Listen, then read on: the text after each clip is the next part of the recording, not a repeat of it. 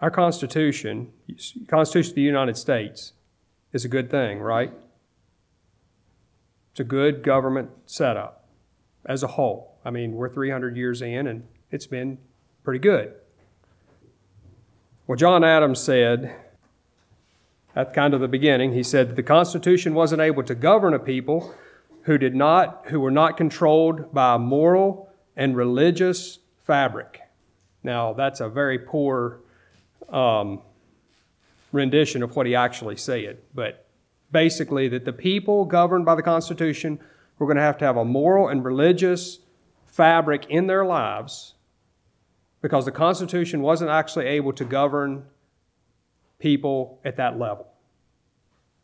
It was for people who were governed by that. And sometimes I think we look at we look at our at our church structure and we we want to to know, you know, is well, how how old does it need to be, or how young, or how, however you want to say it.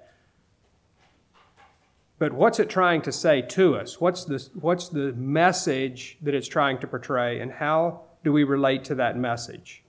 And so I've been listening through the Old Testament, just told you about that the other day. Finished up today, by the way. I'm into the New Testament. Um, but there are some, some verses in Zechariah that really caught my eye.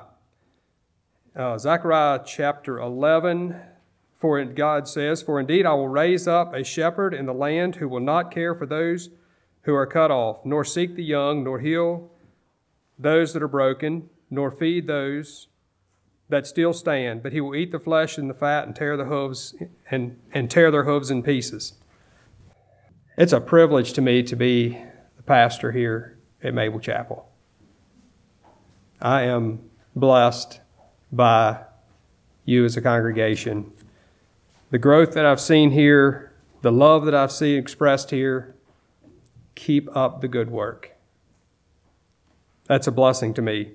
Sometimes I worry a little bit, though, that as I'm preaching, as I'm interacting and stuff, I, you might get the idea that I'm saying, you know, we're not doing it right. We need to do something different. We need to do more. We need to do whatever.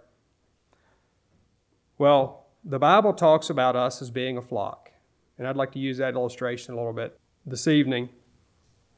And the word pastor actually comes from the Latin word for shepherd. And we understand leadership in the kingdom of God that way, as a shepherd. And my thought process often runs something like this.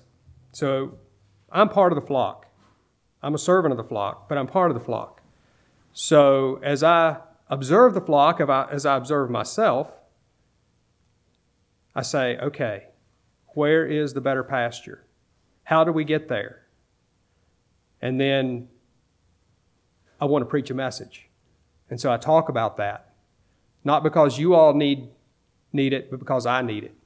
Because we need it. We need to get to that better pasture. What if there's a tough trail to that pasture? You want me to tell you about it? I think you do. I know you do. But telling about the tough trail doesn't always sound like good news, does it? There's other things that could happen too. You know, there could be that precipice we could fall off of. There could be um, there could be that bramble patch out there that we could get tangled up in. There could be a roaring lion somewhere. There could be wolves in sheep's clothing. And I need that stuff every bit as much as you do. And so I preach to myself and I preach to you because I want to see us get to that better pasture. And I have been wanting to talk about something for a while and it has to do somewhat with the internet. Specifically, has to do with social media. And um, I don't share it from a perspective of the fact that I think we're all tangled up in it here at Mabel Chapel. But I share it from a perspective of the fact that I think it's something we need to be aware of and we need to understand what it does to us. Because that's part of what helps us to know that we shouldn't go there when it's a place we shouldn't go. So I'm going to share some things, and not all this is, is, is church related. This isn't just a pastor standing up here and saying, you better get scared. I'm pulling a lot of information from secular people who see problems and they're trying to get things into the Constitution to help deal with the issues they see coming with social media. So they're trying to make get the Constitution to govern. You see where I'm going with that? What I said about the Constitution earlier. And they really say it, the, what I've heard, they say that the tide really turned with social media around 2010. And after that, things started to curve downhill pretty sharply in relationship because of the capacity that it had, and a lot of it had to do with the like button. So, in past civilizations, this is one aspect of it. In past civilizations, you had to be someone to be a hero. I mean, you had to do something pretty major. You had to be talented, you have to be gifted. You had to make your mark on the world to be a hero. What's the definition of a hero? A hero is essentially somebody that is known by a lot of people that they don't know. So when somebody becomes famous, word about them travels out. There's a lot of people that hear about them and hear about their exploits, but the person who is the hero doesn't know those people personally. That's kind of a rough framework, but let's think about it that way for a little bit. And there were only a handful of famous people, you know, in any civilization. Well, Ava is a 14 year old TikTok star who lives in Florida. How many of you have heard this story? You've heard this story. Okay. So, an 18 year old man from Maryland became obsessed with her. When she cut off communications with him, he began stalking her, eventually coming to her, to her home. Her father shot and killed the young man after he fired a shotgun through their front door. Ava felt the good of her social media interaction outweighed the bad. Primarily, that she gets a thrill every morning at the amount of likes on her latest video. Even though the bad was an obsessed young man attacking their daughter, Ava's parents are allowing her to continue her TikTok account and build her brand. The secular commentator relating this story finished with this Parents need to be looking down the road for their children from a vantage point assess- that is not accessible to their child. Parents are older, they can see the world from different lenses that a 14 year old can't see the world through. It seems gross and negligent on the part of Ava's parents, but compared to other parents who allow their children to pursue fame on social media, they are worse only by degrees, not by kind. This, this is what, that's what the commentator said. He said, but compared to other parents who allow their children to pursue fame on social media, they are worse only by degrees, not by kind. So it's the same type of gross negligence to allow your child to pursue fame on social media as it is for Ava's parents to allow her to continue to pursue fame on social media. It's a worse situation for her because she's a lot more famous. A measure of fame can be acquired. Now, this is my own, my own stuff. I'm leaving the commentator behind. A measure of fame can be acquired by anyone with a social media account. We become known by people who we ourselves do not know. All you have to do is offer yourself as a spectacle and have others, for whatever reason, take you up on that offer. So, the more significant the spectacle you make, possibly the greater of a thing you'll be, and the more people will grab that offer, for whatever reason, and you'll be famous. One man said that fame on social media is similar to a lottery winner. The fame can be acquired with no discipline, and those who achieve it do not know how to handle its negative side. So, there's a measure of fame that comes along with social media. You need to develop, if you're going to be known by people who don't know you, you're going to have to have a measure of discipline in your life. That, that where that is actually earned, not where it comes with no discipline and no, in some cases, bad behavior, not good behavior. I'd like to talk a little bit about the psychology that's driving social media. Those people who run the social media platforms, they're making money by selling ads. What if you had a product to sell and you could send it to primarily the people who are interested in your type of product? So you have something that you want to sell, and you can send ads for that only to the people who want that type of thing. Google, YouTube, Facebook, Instagram, and other similar platforms are using artificial intelligence to gather data from you constantly. The longer they can keep you online, the, the longer they have to expose you to more content that will ultimately make them more money. So they want you to stay online as long as possible because that's how they sell ads. They then channel the advertisement and news feeds to you that best match the data you're consuming. So they do all that with artificial intelligence. They gather all this data, they pack it all up in a nice little bundle, and they send it out to you. Whatever you want, that's what you start getting. Whatever you're searching, those ads come up. That's done by artificial intelligence behind the scenes. Two things happen because of that. One of them is it makes you think that the issues you focus on are hugely important in the world.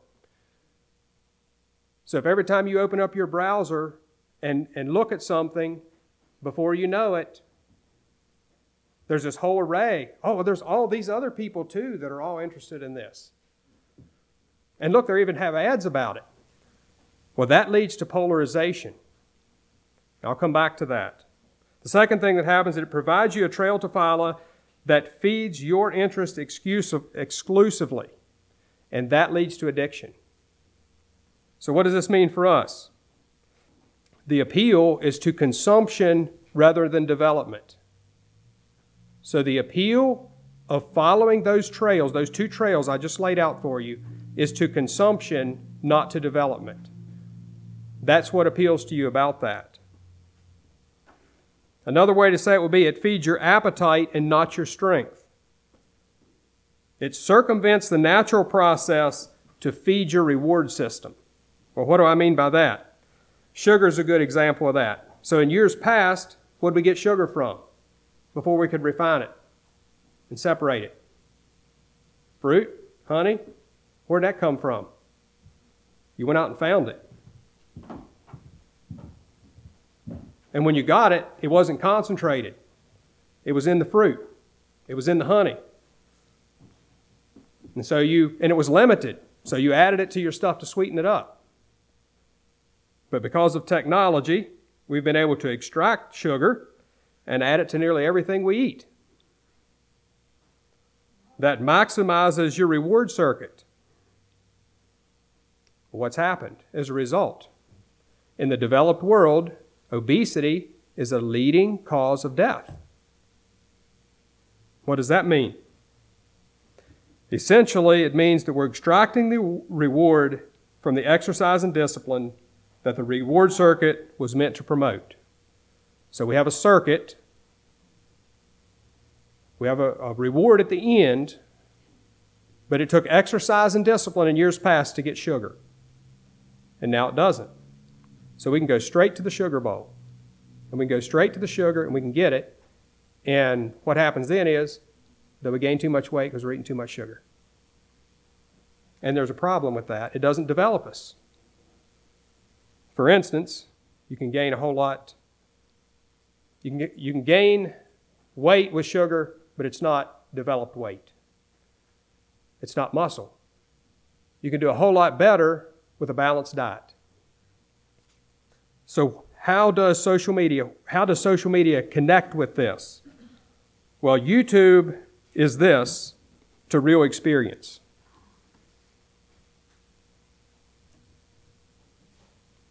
Porn is this to sexuality. Social media is this to relationships. Online shopping is this to exploration.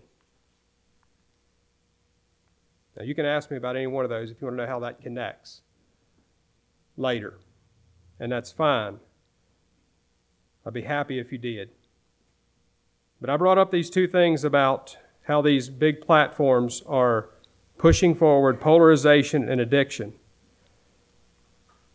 Polarization and addiction gives us, give us a dopamine hit. That is an actual physical reaction of your body to those things. When you see something that's polarizing or you see something that is addicting, it gives you a dopamine hit. And that's a reward. Your body connects that with a reward. And so it wants to go back. And it wants to go back. And it wants to go back. And it wants to go back. Have you ever felt yourself? I have felt myself with that pull with the internet. Have you felt yourself with that pull with the internet? All of a sudden, an hour is going. But the big deal is more than the loss of time. It breaks our circuit, and we are not able to fully develop healthy relationships. And that's beyond just relationships with the world, I mean, with people. That's like re- relationship with reality, relationship with other people, relationship with God. It breaks down our capacity to have relationship, proper relationships. And it's not that it's that you just don't develop them. The problem is that you can't develop them when you're caught in that broken cycle. You have to get out of that cycle to be able to develop healthy relationships. And as these sites channel, oh, I don't want to don't want to miss this. So the one secular source uh, where I got some of this information called these appetites our lower nature. Not connected with Christian as far as I know at all. But basically, they said it's the part of us that is not developmental. They appeal to the part of us that's not developmental. So the problem is people aren't developing properly. So we have a lot of people in our country who are hooked on internet for one means or another, uh, under one at one level or another, and they're not properly developing as people. And that's a problem for our society. And they want to fix that problem. Okay? But we have a deeper reason than what they do. Because we want our development to be more than just development of learning. We want our development to be development spiritually. Here's the other thing that happens. As these sites channel our interest, it offers us more and more radical views on the subject and we can quickly become obese in a specific line of thinking. Radical slants take, sorry, radical slants often misrepresent the opposite side. So the more radical stuff you feed on, the more that the other side is mischaracterized and the more imbalanced you become. We find our connection, we quickly find our connection with the online community with whom we agree and reject those close to us who God placed there to balance us out. And if you, you don't have to look very far into American politics right now or American society, you can see this happening at an alarming rate. And do not think that we are immune to these things. and I'll give you an example of that. I don't know how many times, and I'll say this is from both sides, I don't know how many times during the, the, the time of COVID that I saw umpteen links to watch this video to hear about X side or X side. That's polarization. That's stuff to try to pull people to one side or to the other side. Okay, I want to address directly a couple different forms of social media quickly. TikTok and Snapchat, ditch them. They are built around sensuality and fame. Two things that we really don't need at all. Yes, maybe if you use Snapchat long enough, you can kind of work your way out of the sensual content, but why spend so much time weeding your way through the central content to get there? Now, I have not spent a lot of time, very much time at all. Maybe some of you can better educate me with some of that stuff, but the secular world is highly warning us, especially about TikTok.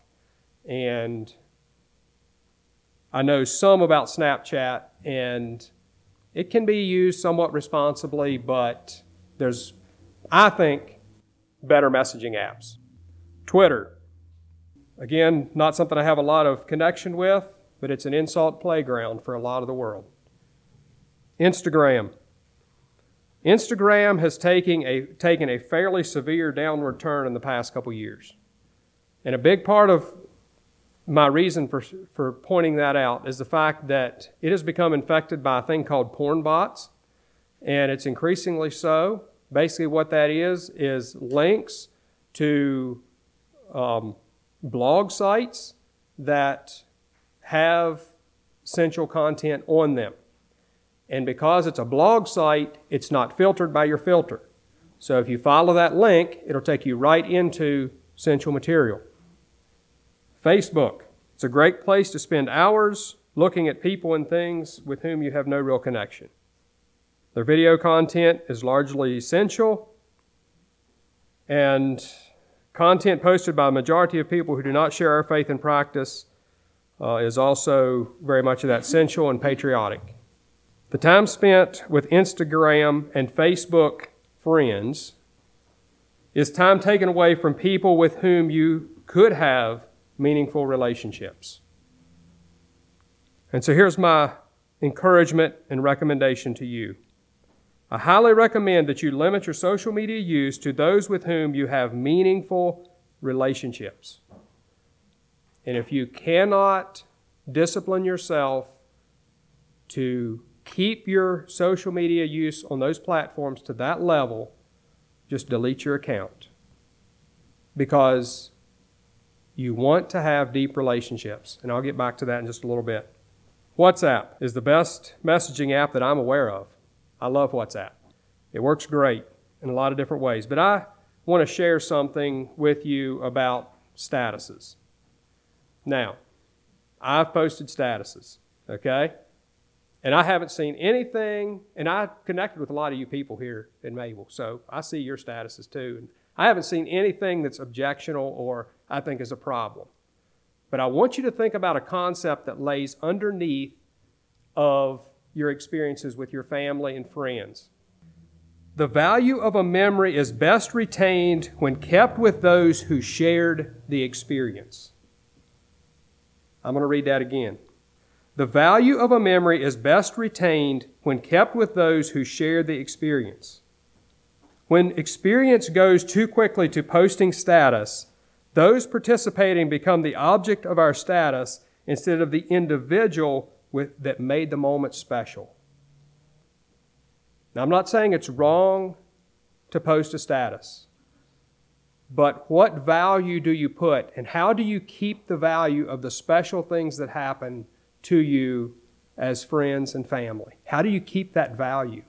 Because there, there are literally precious moments in life. Are you going to keep those moments precious between you and the person with whom you shared the experience? And I think largely that has to do with your own, the value that you have within your own heart in relation to that experience.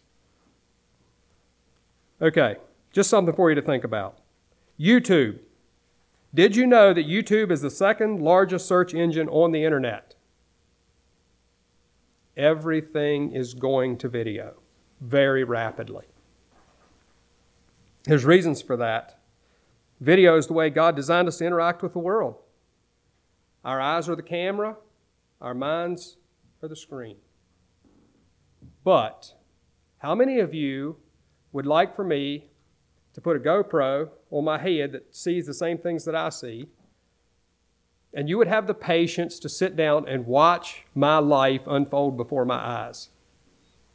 Now, as I was sitting at my computer desk today working on this, I was getting up every once in a while and going to the window. So basically, for about an hour and a half or more, you'd have been seeing like this blurry scene. And I'd go over and you'd look down into my pasture field. Maybe there'd be a crow down there, cat or something. And then you'd see another blurry scene and come back and there'd be my computer screen again. We don't watch that kind of videos, do we? God did not intend for our, every bit of our life to be aggressively exciting. And that's what's pulling you in to YouTube videos. It's the excitement, it's the newness, it's the intensity. Those are the things that are pulling you in. So you might want to watch a video of my five most exciting moments, right? as long as it was less than 30 seconds each. So here's the problem. If that's the kind of stuff we feed on, then that's what we're going to expect life to be. Is that real life? That's not real life. See where I'm going with that? It disconnects us with real life. That's what video does. I'd say if we have a weakness as people, it's more in the area of video than it is in the area of social media. Per se, Facebook, Instagram. Not saying we don't have an issue there, just saying my larger concern is about video. I'm not going to take the time to read what it says in our rules and discipline about video. But on page 34, you can look it up. It says that legitimate uses for video are business and instructional. And I would like to encourage you that if you do not make a conscious effort to uphold and exceed this standard, you will be negatively affected by video. But you're going to have to be disciplined about it yourself. Video and computer games do essentially the same things, to, especially to children. Don't let your children play video games, please. Not because video games are sinful, but because they will not develop properly. Guaranteed. Do not use video for a babysitter. Your children will not develop. My dad never told me that. And I don't mean that as any offense. I mean that as the fact that the world is changing and we need to be aware of those changes and how they will affect us as people. Do you listen to podcasts? Informa- intake of information, this is where John was earlier today. In- intake of information is mind forming. What do you listen to? What is the source? Where does it come from? Is it reliable? Is the information you're getting actually factual? Or is it somebody's opinion? Have you ever looked at a news article and up in the top corner it says opinion?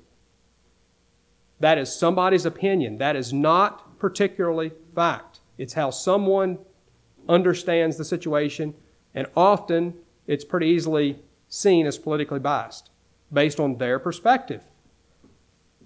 And essentially, that's how all material is biased in some way.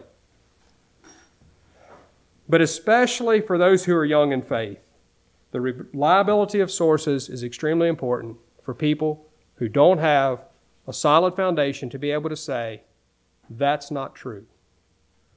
So be careful what you listen to on podcasts. All right, I'm past my half hour. So I got to wrap this up. So God put those physical circuits, reward circuits, in place to take us to something beyond the physical, the deeper relational part of our being.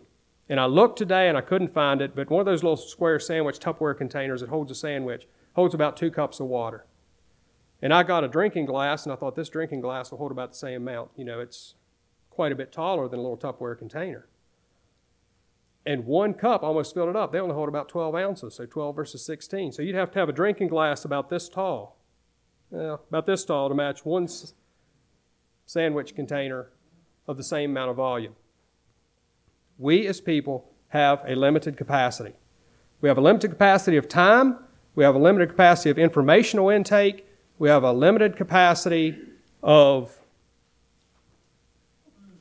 relationships. You cannot have infinite relationships and they will all be good. So the question is what are you going to be? Are you going to be broad and shallow? Are you going to be confined and deep? And you see, we have deeper need than just to have those reward circuits met.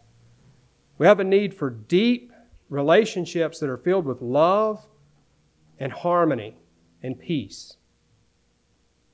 And it takes keeping those relationships reasonably small, reasonably few, and digging deep in those relationships to find the satisfaction and fulfillment in life that we all long for.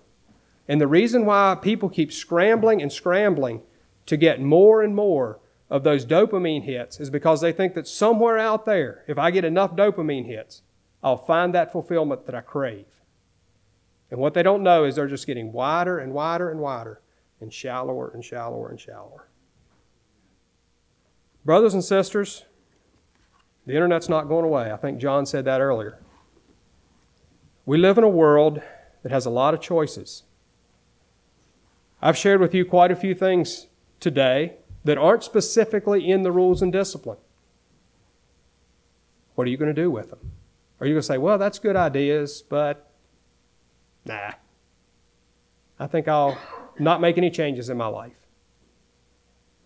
Five years down the road, we have a huge problem with some things, and we say, okay, well, the only thing left to do is to make a rule about it. We're, we're not stopping this thing, so the only thing left to do is make a rule about it. My point is this very much like John Adams said, the church structure is not meant to control the desires of people. It's meant to point us in a direction. Look at the statement in our rules and discipline about what it says about internet and social media usage and ask yourself seriously what is this trying to say for all of my internet usage? It doesn't have to be a rule on it. If you can only live up to the standard, if we say the standard is the highest bar we're going to live up to, I think we're going to be pretty much of a failure with the internet. So we've got to make some decisions about whether we're going to be disciplined people, whether we're going to discipline our desires, or whether we're not. Let's climb together. Because I can tell you right now that the pull of the internet is real. And I'm dealing with something personally, has to do with educational related stuff, has to do with billboard evangelism stuff, but I've researched some stuff. It's helped me, but there's a pull there that says go back to that video, go back to that video, go back to that video. And I'm having to say, no, I'm not doing it and it has to happen right here. So it's me too. I'm not preaching at you, I'm preaching at me, I'm preaching at all of us. It's something real in our lives, and we're going to have to deal with it. Thank you for your time. Thank you for being people who love the Lord. Let's go together.